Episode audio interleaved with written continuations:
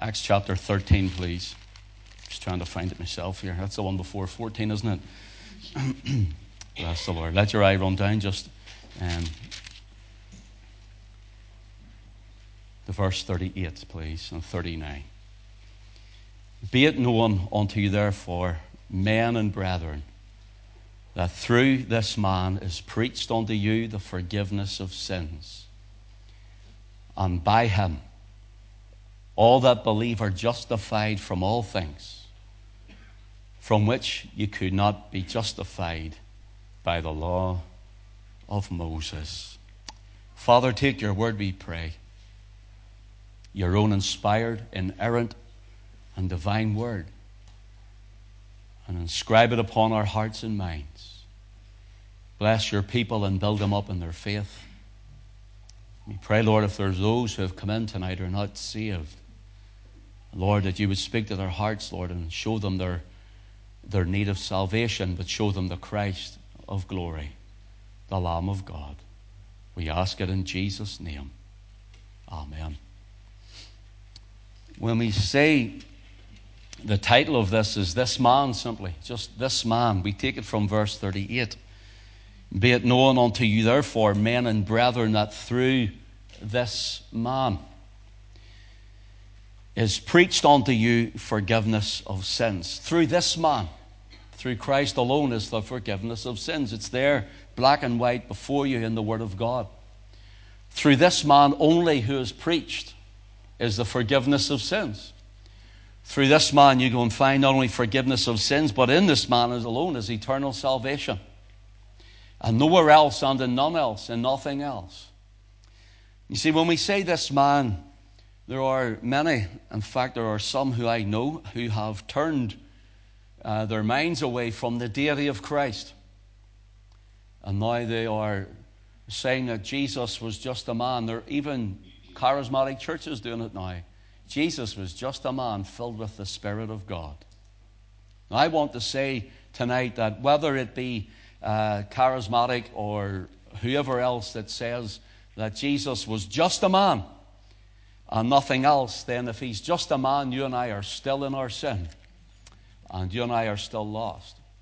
When we say this man, it's because we're looking at the man, the visible expression of the invisible God, who is the Lord Jesus Christ. God's word tells us in John chapter 1 and verse 1 In the beginning was the Word. The Word was with God. The Word was God. The same was in the beginning with God. And all things were made by Him, and without Him was not anything made that was made. And then in John chapter 1 and verse 14, he says, And the Word was made flesh and dwelt among us, and we beheld His glory. The glory is of the only begotten of the Father, full of grace and truth.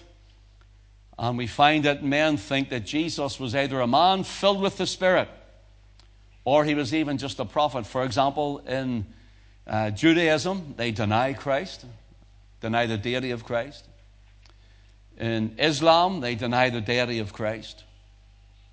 They say Isa, who is uh, their version of Jesus, is not the scriptural version of Jesus, brothers and sisters.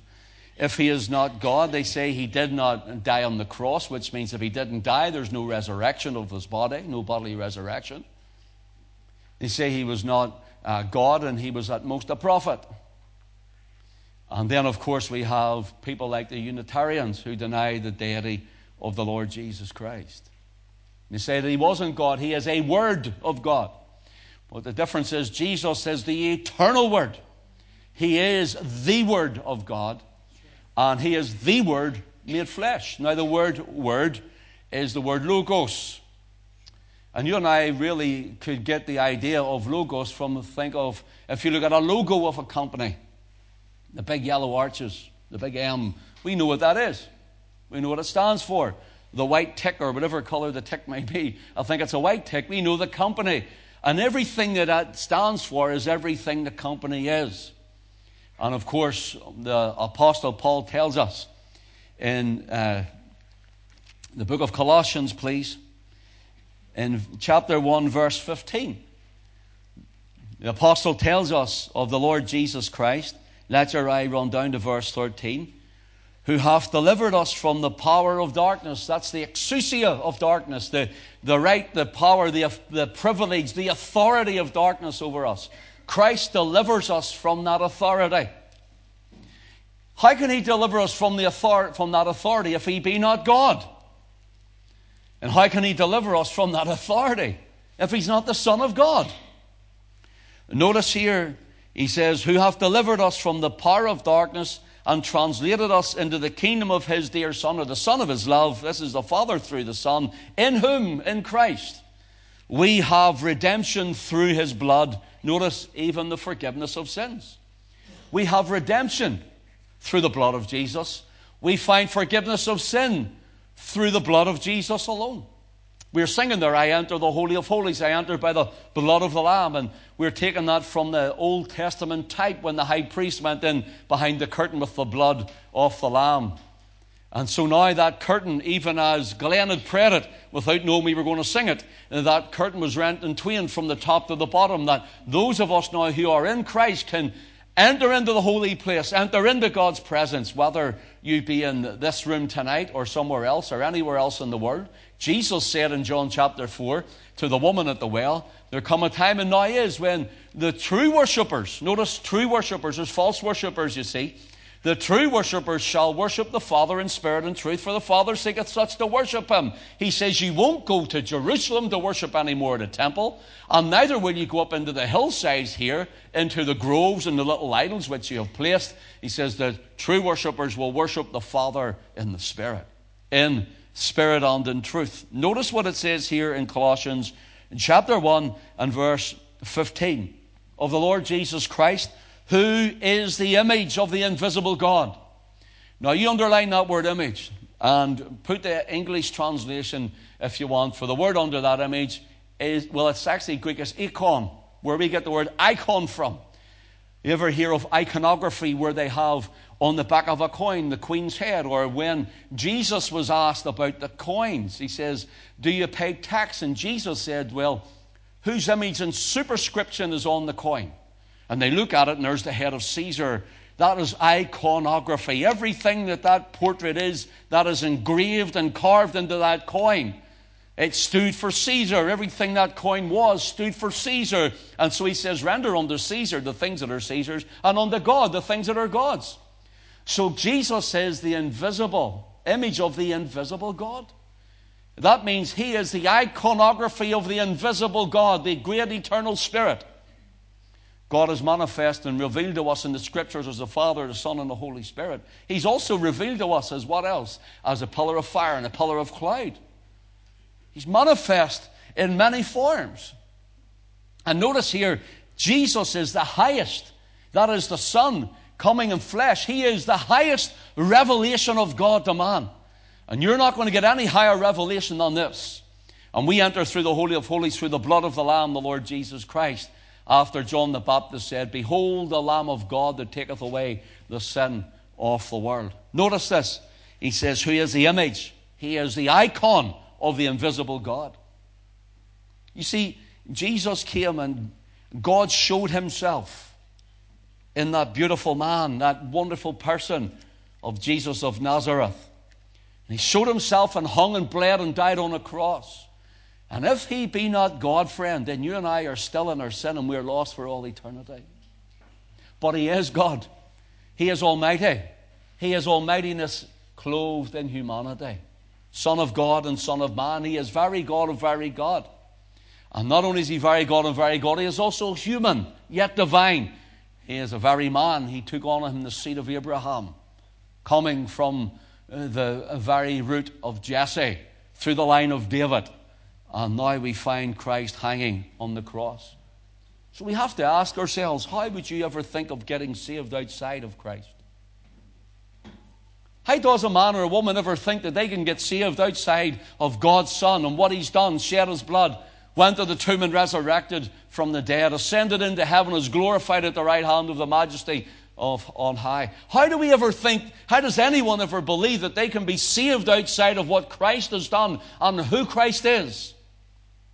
And whether you believe He's a prophet, or whether you think He's an illegitimate son, or whether you uh, think he's a good man, a, a, some spiritual guru, means little to nothing. Because one must believe with all their heart that he is the Son of God and that he gave his life's blood on Calvary's tree to redeem you. Notice what it says in verse 23 of Acts chapter 13, verse 23.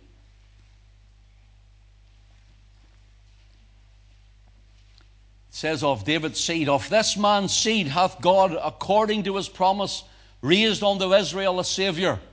The word Savior is in a capital S, speaking of a person. Raised unto you and I a Savior, a person. And he says who the person is, a Savior, Jesus. You know what Jesus' name means? Jehovah saves, or Yah saves. Yah, the Savior. So he has raised unto Israel a Savior. Who is the Savior? Jesus. Yah who saves, Yahweh or Jehovah, the God of Israel. So when we look at this tonight, we find that we're speaking of this man. But 1 Timothy chapter 3 and verse 16 says, And without controversy, great is the mystery of godliness. Listen, God was manifest in the flesh. God was manifest in the flesh. I, for the life of me, don't know how, no, don't know how people get past these things. He was manifest in the flesh. He was justified in the spirit. He was seen of angels. He was preached unto the Gentiles. He was believed on in the world. And he's received up into glory. Friend, who was? God was manifest. The Word that was with God, and the Word was God. The same was in the beginning with God, says John. John chapter 1, verses 1 and 2. This is the Lord Jesus Christ. Everything that the Word is, He is the embodiment of the mind and the will, the Word of the Father. And He reveals it through the medium of His Son, the Lord Jesus Christ. Here's something for you to take note of. When in the Old Testament the word came to the prophets, the prophet was the body through which he spoke unto Israel. Or the word became known as the mediator between God and man. He came as theophany, that angelic appearance, pre Bethlehem appearance of Jesus. And here he, we find that, uh, that the Lord Jesus not only appeared uh, to certain people, to Abraham, for example, to Joshua as another one. He appeared, he appeared unto them as the theophany, or if you want, the angel. He's not an angel, the created being, but he's the eternal. It's called the angel of the Lord. And notice this. He, the word becomes what's known as the mediator in the Old Testament. The Logos was a mediator between God and man. The word coming to man. The word coming upon man they give unto the people. And notice this after he becomes flesh. 1 Timothy chapter 2 and verse 5. Paul says, For there is one God and one mediator between God and men, the man. Notice there he is, the man, Christ Jesus. Paul, what are you saying? He's saying there's one God. There's not two gods, ten gods, many gods. And there's not many mediators either. There's one mediator. Mary's not a mediator, friend. Do you hear me? Mary isn't a mediator. The saints aren't mediators. Your loved ones aren't watching over you and being mediators who have went on before you. They are not mediators. There's one mediator between God and men. The man. Who is he? the Word who is made flesh. He's always been the mediator, the Word coming to man. And now he embodies himself and veils himself in humanity. Very man of very man. So when I say this man, this man is not just a prophet. He is a prophet, but not just a prophet. He's more than a prophet. He's more than a guru. He's more than all of those things. He's more than a spiritual leader. This man was and is almightiness clothed in humanity. Now, he went to the cross and he died for you. He allowed sinful men to pierce his hands and his feet for you. He allowed them to whip him at the whipping post with the Roman flagellum. He allowed them to beat him, to batter him, to bruise him. This one who is Almighty God, the Word come down, made flesh, is now nailed to the cross that you and I might be redeemed, forgiven of your sins. Friend, ask yourself, with what will you bring to God that you might be forgiven? Do you honestly think Almighty God is going to say, There's my son, just forget about what he's done? Come on ye in with your good works. Come ye in with your churchy religion. Or come ye in with your sin and all thinking you're all right the way you are. Do you think Almightiness, do you think our Father in heaven is going to turn around and say to someone who brings the works of their hands and says, I've been a good person. I've been a helpful person. I've been a great person in society. I've done charity all my life. Do you think he's going to say, Forget about my son, mine only beloved, in whom I'm well pleased? The one whom I sent to bleed and die for you on Calvary's tree. Do you honestly think the Father's going to say, Well, that doesn't matter. Come on in. Friend, you'll be turned away. Because he will say, I gave him for you. I gave him for you. And you rejected him you won't be coming in. Depart from ye, ye workers of iniquity, he will say. I never knew you. God knows everyone. So, how can God say then, I never knew you? This is why he says, I never knew you. It means I never knew you in an intimate fashion. I never knew you in an intimate way. I never knew you in the Spirit. I never knew you in communion, and I never knew you in fellowship. I never knew you at the foot of the cross. I never knew you. You were still separated from me by your sin. And I never knew you, yet my son paid your debt, and you rejected him. That's why God will say, I never knew you. Oh, this man. Song of Solomon, chapter 5, in verse 10. My memory serves me right. He calls him. He says, He is the chiefest among 10,000. Jesus is the chiefest among 10,000. Now, that doesn't mean to say gather 10,000 out of all time and history and he's just one among 10,000. No, friend, this is the way it reads in the original text. Bring 10,000 kings, and he is the chiefest, the king of kings. Bring another 10,000, another 10. Bring the priests, bring them all, bring the prophets, bring them all. 10,000 after 10,000 after 10,000 after 10,000. Bring the preachers, bring Ken Davidson, bring all the other preachers, bring the preachers of old, bring the George Jeffreys, and bring even the Whitefields and the Spurgeons. Bring them all and sound them before him. He is the chiefest among 10,000. He's the chiefest among every single one of them.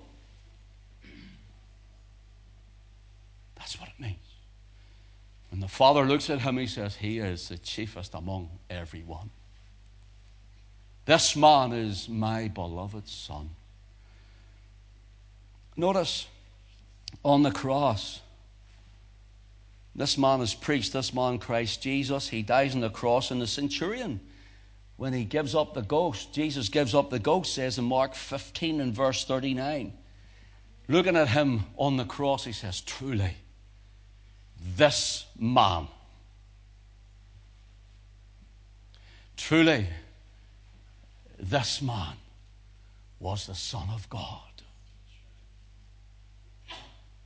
Watching him on Calvary's tree, the old centurion could say, Truly, this man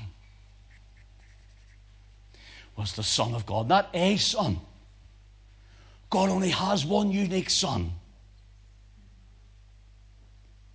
This man was the Son of God. Luke chapter 23 and verse 47 the thieves, one on one side, one on the other, railing at him. And one turns to him and repentance, as it were. Lord, rememberest thou me when I comest into thy kingdom? We know the story. And one of them says this Certainly, this man was a righteous man.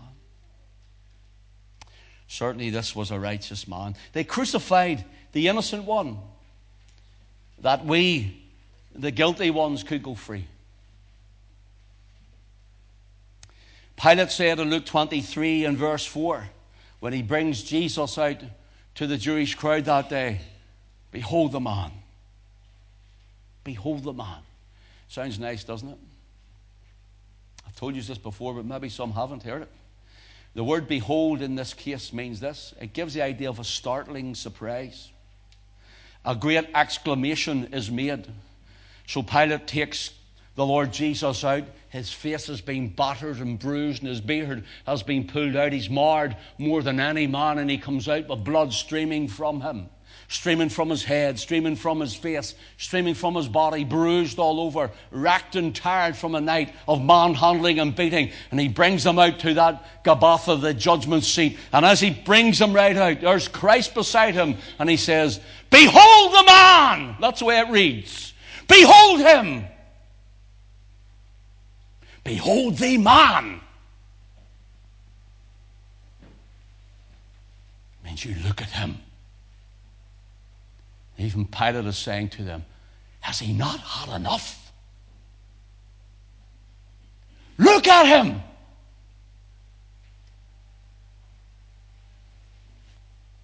Friend, I'll say it to you. Has he not had enough for you? Did he not do enough for you?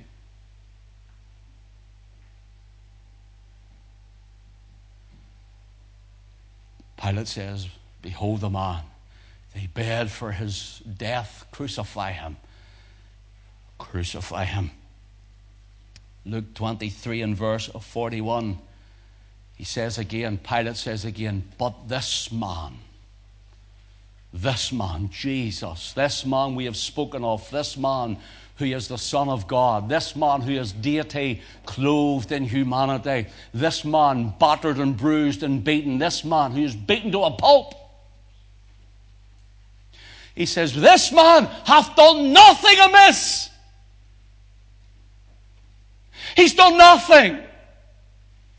He's innocent.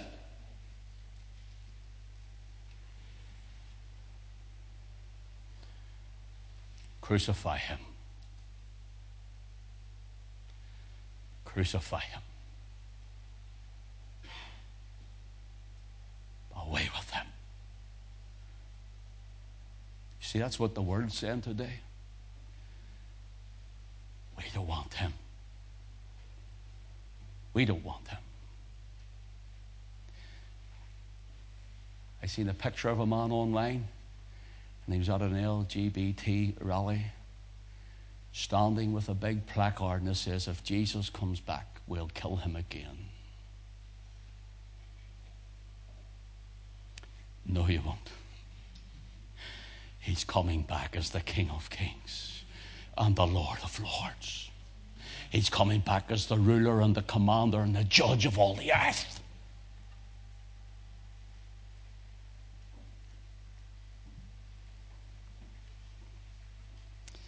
Lord Jesus, John 14 and 30, he says, The prince of this world cometh. I love this. I love this saying speaks of his perfection. It just speaks of his holiness, speaks of his righteousness, just speaks of his beauty. He says, The prince or the devil, the prince of this world cometh. He says, and hath nothing in me. He says, The devil can point no finger at me. The devil's nothing in me. Friend, I wonder what the devil has on you.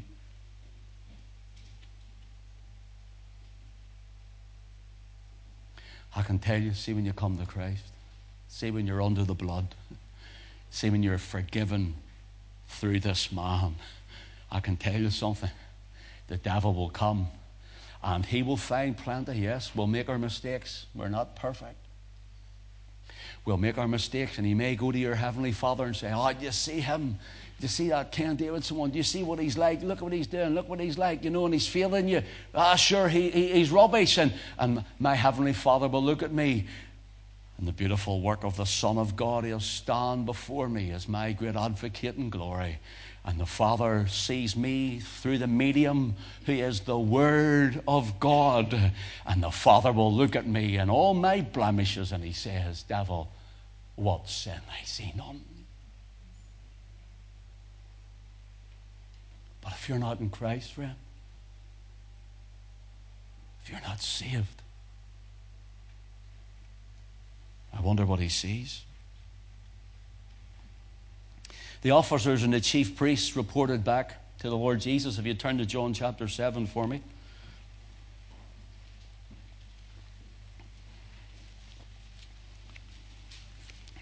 John chapter 7. This is a wonderful portion of Scripture. John 7. Let your eye run down. And this was the Feast of the Tabernacles, and this was the last day. It was called the Great Day of the Feast, was the very last day. I'll tell you why, because they used to come down to the sacrifice at the altar, and they carried, uh, I'm told, golden pots. The priest would have carried them down, and it was known as a solemn assembly. So at this point, remember, they weren't Pentecostal, they were more solemn, you know, a bit quieter on it. Maybe hands straight down, I don't know. They had carried out the pots of water down to where the sacrifice had been made. And there was the altar, and there was the blood all over. I'm told there was a drainage system there. And they had come over and they had stood at the temple, all very solemn. And had poured out the water over the blood. And down from the altar washed the water and the blood. Isn't that fantastic? out of Christ's side. The Roman soldier pierced it, and forthwith there came out the water and the blood. And when they poured it out, they would have lifted the shofars. They'd have blew them, and they'd have blew them, and the people would have erupted into praise. They would have erupted into ecstatic praise before God. So now, in verse 37, in that last day, the great day of the feast, Jesus stood and cried, saying, If any man thirst, let him come unto me and drink. He that believeth on me, as the scripture hath said, out of his belly shall flow rivers of living water. But this spake he of the Spirit, which they that believe in him should receive. For the Holy Ghost was not yet given, because that Jesus was not yet glorified. What are you saying here, Ken? I'll tell you what I'm saying. They praised and they cheered at the pouring out of the blood and the water. Our sins have been atoned for. Our sins are covered by the blood. And I'll tell you, friend, when Jesus ascended, he poured out the water of his Spirit upon his church. And friend, I tell you, he poured out his blood on Calvary, and you and I, who are in Christ, we are under the blood. We're not just atoned for, our, our sins are washed away. We're spotlessly clean and filled and sealed with the Holy Spirit of promise. And Jesus is saying this the people are ecstatic. The people are alive that day, but then it calms down, they all go home. And they go home in their own, and they go home to their own homes because they're in tabernacles and booths that remind them of their time in the wilderness. And they'll go home, and when they go home, they go home to their problems, they go home to their worries, they go home to their fears, their stresses, their anxieties. They go home with their sin still on them. They go home like that. And friend, you know what? You might be here tonight and you go home like that. And you can go home like that. If you come to Christ tonight, you can go home forgiven, washed, cleansed, covered, filled with the Spirit, not on your own. Jesus says you'll go home and your problems are still your own. You'll face them on your own. You'll fight them on your own. You'll be with them on your own. He says, But if any man come to me, he says, I'll fill you with the Spirit and I'll go home with you. I'll go home with you. Oh, yes, you'll have your trials and your troubles and your tribulations, he says, but I will never leave thee nor forsake thee. I'll be with you. Friend, what a way to go home tonight. What a way to go home tonight, knowing that Christ is in you and that Christ is with you, that your sins are forgiven. And when you close your door, and maybe you live on your own and you go up the stairs at night and it's very lonely, and you sit there and you say, Well, what now? Jesus says, I'm still with you, daughter. I'm still here, son. He's a friend that sticketh closer than a brother.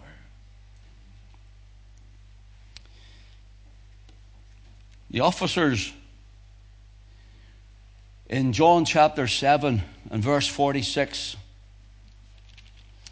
the officers come back to the, the temple priests, and the officers are meant to arrest Jesus. They're sent out, get this man, bring him back. We want to get rid of him. And they go out and they're sitting listening to everything Jesus is saying, seeing him crying, Any man thirst, let him come unto me and drink. They're seeing the miracles happening. They're hearing all of the wonderful stories that he's telling. They're hearing of the parables and all the things that Christ is talking about that are hidden in God, the mysteries of God. And so when they come back, I'm paraphrasing for time's sake, they say, Where is he? And this is what they say. The officer said, Never man spake like this man. I can tell you something, friend, there's no voice like the voice of Jesus. You see, when you're sitting and you get bad news, and you hear his still small voice saying, I'm with you. Do you see if you were to go to close your eyes in death, you can hear him say, I'm still with you. There's no man speaks like this man. We might say, what about the Psalms of David? Were they not beautiful? Absolutely. Under the anointing and inspiration of the Spirit? Absolutely. The Lord is my shepherd, I shall not want. Absolutely, yes. When I consider thy heavens, the works of thy fingers, the moon and the stars which thou hast ordained. What is man that thou art mindful of him, or the Son of Man that thou shouldest think upon him? Yes, all of that is beautiful. They heard the tone the tone of his voice. What about Elijah, the fiery preacher, going into Ahab in, the, in Samaria, that northern kingdom, and the king of it? And he says, As the Lord God of Israel liveth, before whom I stand, there shall neither be rain nor dew this day until my word. Notice, and we go, wow, what about fiery, a fieriness like Elijah? What about a man speaking like him? Absolutely. Brilliant, wonderful. What about Isaiah, the great orator? He's known as the orator of the prophets. In the year of the king Uzziah died, I saw also the Lord sitting upon a throne, high and lifted up, and his train filled the temple.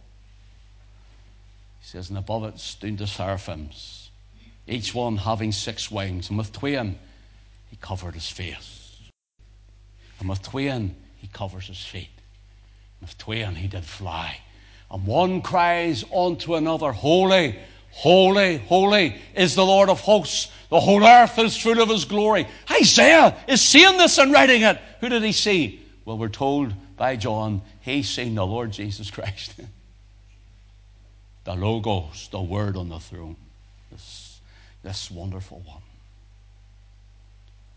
What about Isaiah's prophecies and his eloquence? What about the tearful weeping of the prophet Jeremiah? Is it nothing to you, all ye that pass by? Behold and see if there be any sorrow like unto my sorrow which is done unto me, wherewith the Lord hath afflicted me in the day of his fierce anger. Or when Jeremiah weeps over Jerusalem again in Jeremiah 9 and 1, Oh, that my head were waters, and mine eyes a fountain of tears, that I might weep day and night for the slain of the daughter of my people.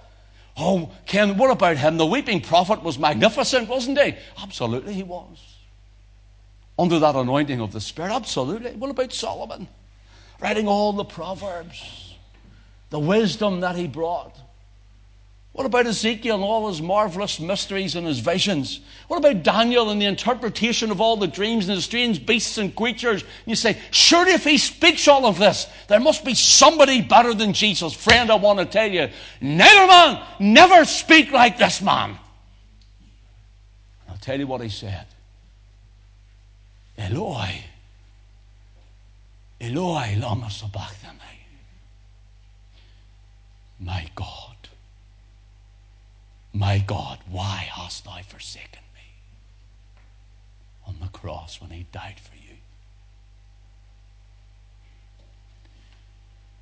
One of the greatest words Jesus ever said. Sure, how could it ever be known? Be known? But I'll tell you, it must be this, if there's any. It is finished. You see, friend, all the prophets, all the prophets spoke of him. Acts chapter 10 and verse 43 says, To him, to this man, give all the prophets witness. Listen, that through his name, whosoever believeth in him shall receive remission of sins. Notice all about this man. It's all about Christ. And the prophets, all down through the years, right the whole way through, they keep on pointing. They keep on pointing. Jesus, He's coming. Messiah, the Christ of God, the Lamb, the Redeemer of Israel, the Savior of the whosoever will. Jesus is coming. He's coming. Get ready, get ready. He's coming. They point, they point the whole way down through time. You see, they all speak eloquently and wonderfully about Him, but Jesus doesn't come and say, I'm coming. Jesus turns up and says, I am come. I'm here. So never man speak like this man. chief priest wanted to know why did you not arrest him? we couldn't. Even just the way he spoke was enough for us. Listen to Hebrews chapter 1, verses 1, get into verse 2. You ready? God, who at sundry times and divers manners spake in times past unto our fathers by the prophets, hath in these last days spoken unto us by his Son.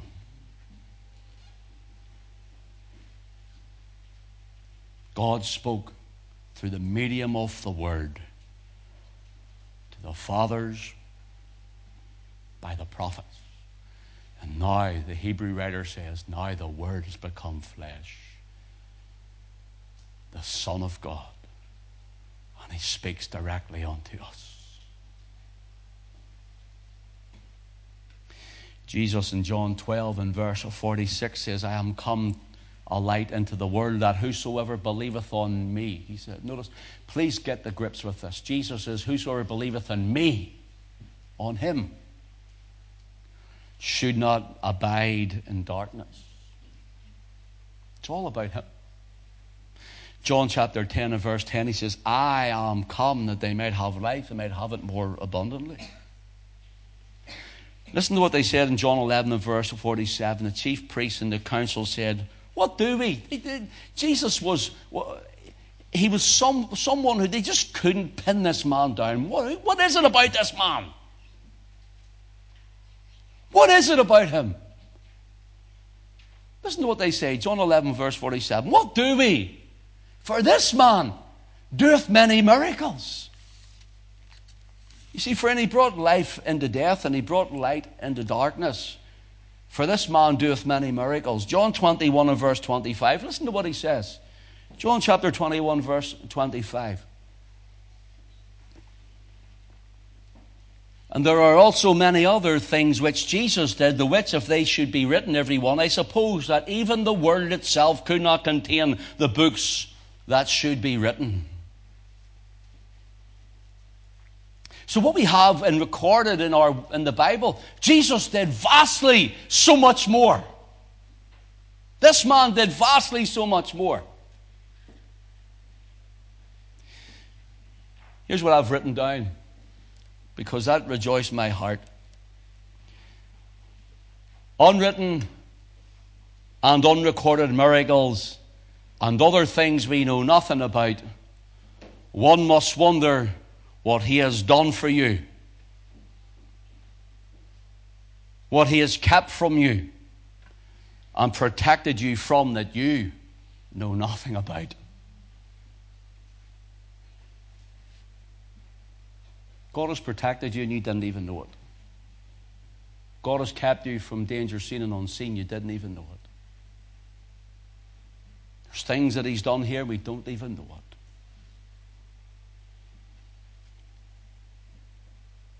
Friend, this Lord Jesus Christ died for us. I'm winding this up. Thank you for your attention. Christopher Ness, an old Puritan writer, I love this. Listen to what he said the precious Lamb of God gave up his golden fleece for us. Died for us. The precious Lamb of God gave up his golden fleece for us. Hebrews 10 and 12 says, But this man, after he had suffered, pardon me, after he had offered one sacrifice for sins forever. Would you say forever? forever. Was that the devil hear it? Forever. Thank you. Who said that big forever? Was that you, Ran? Who was it, Daniel? No. Behind. Well done. Let's do it again. Forever. You know why? Because there are people who keep going through the rituals and they keep looking for more sacrifice. This man, one sacrifice forever. Forever.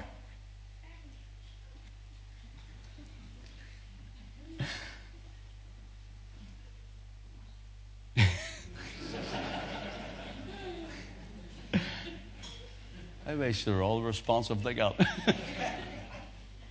Brilliant. Friend, Christ died for our sins, according to 1 Corinthians 15 and 3.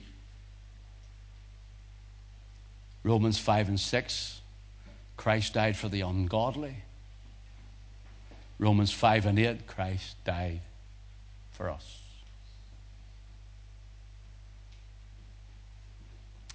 I love the words Queen Elizabeth I prayed. And she prayed this O look upon the wounds in thine hands, and forget not the work of thy hands. O look upon the wounds of thine hands, and forget not the work of thine hands. So, in closing, Acts 13 and 38 Be it known unto you, therefore, men and brethren, that through this man, is preached unto you the forgiveness of sins by him. I want you to get this. It's all about Jesus. It's all in Christ. It's all of, the whole lot is about him. Centered in him. We sang it this morning. Center of glory, thee I see, wonderful man of Calvary. He's the center cross, as it were, on Calvary. He's the center of glory. And, brothers and sisters, let's make him the center of CET, the center of the preaching of the word, the center of our lives, the center of our homes, the center of our marriages, the center in our families. He must be the center. Notice that through this man is preached unto you the forgiveness of sins, verse 39. By him, all that believe are justified. If you want to, be, want to know what justified means, it simply means that when you come to Christ, you are rendered righteous. The Father declares you not guilty. You're not guilty when you're under the blood, when you're forgiven. And you're justified from a few of the things. The power of the blood, has it just got the power to justify you from one or two sins or a little bit of your past? You're justified from all things. Imagine that. Your whole life declared not guilty. From which you could not be justified by the law of Moses. And John tells us the law came by Moses, but grace, hallelujah, and truth came by Jesus Christ. The law says, You're a sinner. You've broken God's law. You've broken God's law. You've broken God's law. You've broken God's law. I shall not kill. I didn't kill anybody. No, but if you've hated your brother in your heart, God amplifies it and says, You're a, you're a murderer. I haven't committed adultery. Well, maybe not literally, but it says here that if you have lust in your heart towards someone else, you're an adulterer or an adulteress. Jesus amplified the commandments, He didn't do away with them. I haven't stolen. Well, here it says here that if you have been working and being paid for so many hours work and you've sat down during it for 10 minutes, you've just stolen time. And by the way, you steal your breath every time you breathe in. You steal the breath of God because you're not praising Him and serving Him with it. So, on those charges alone, let alone the rest of them, you would be called a murderer, an adulterous thief. Guilty as charged. That's the law. You're guilty. You're guilty. Grace means we receive that which we do not deserve. Brings out the truth of who God is. He says, I love you. You know what happens? The guilty say, Forgive me. You alone can save through this man. Receive the forgiveness of sins. And he takes your sin and he gives you his righteousness. You're justified before your Father, just as if you had never sinned. He, de- he declares, You are not guilty because you're under the blood of my Son. Simple as that.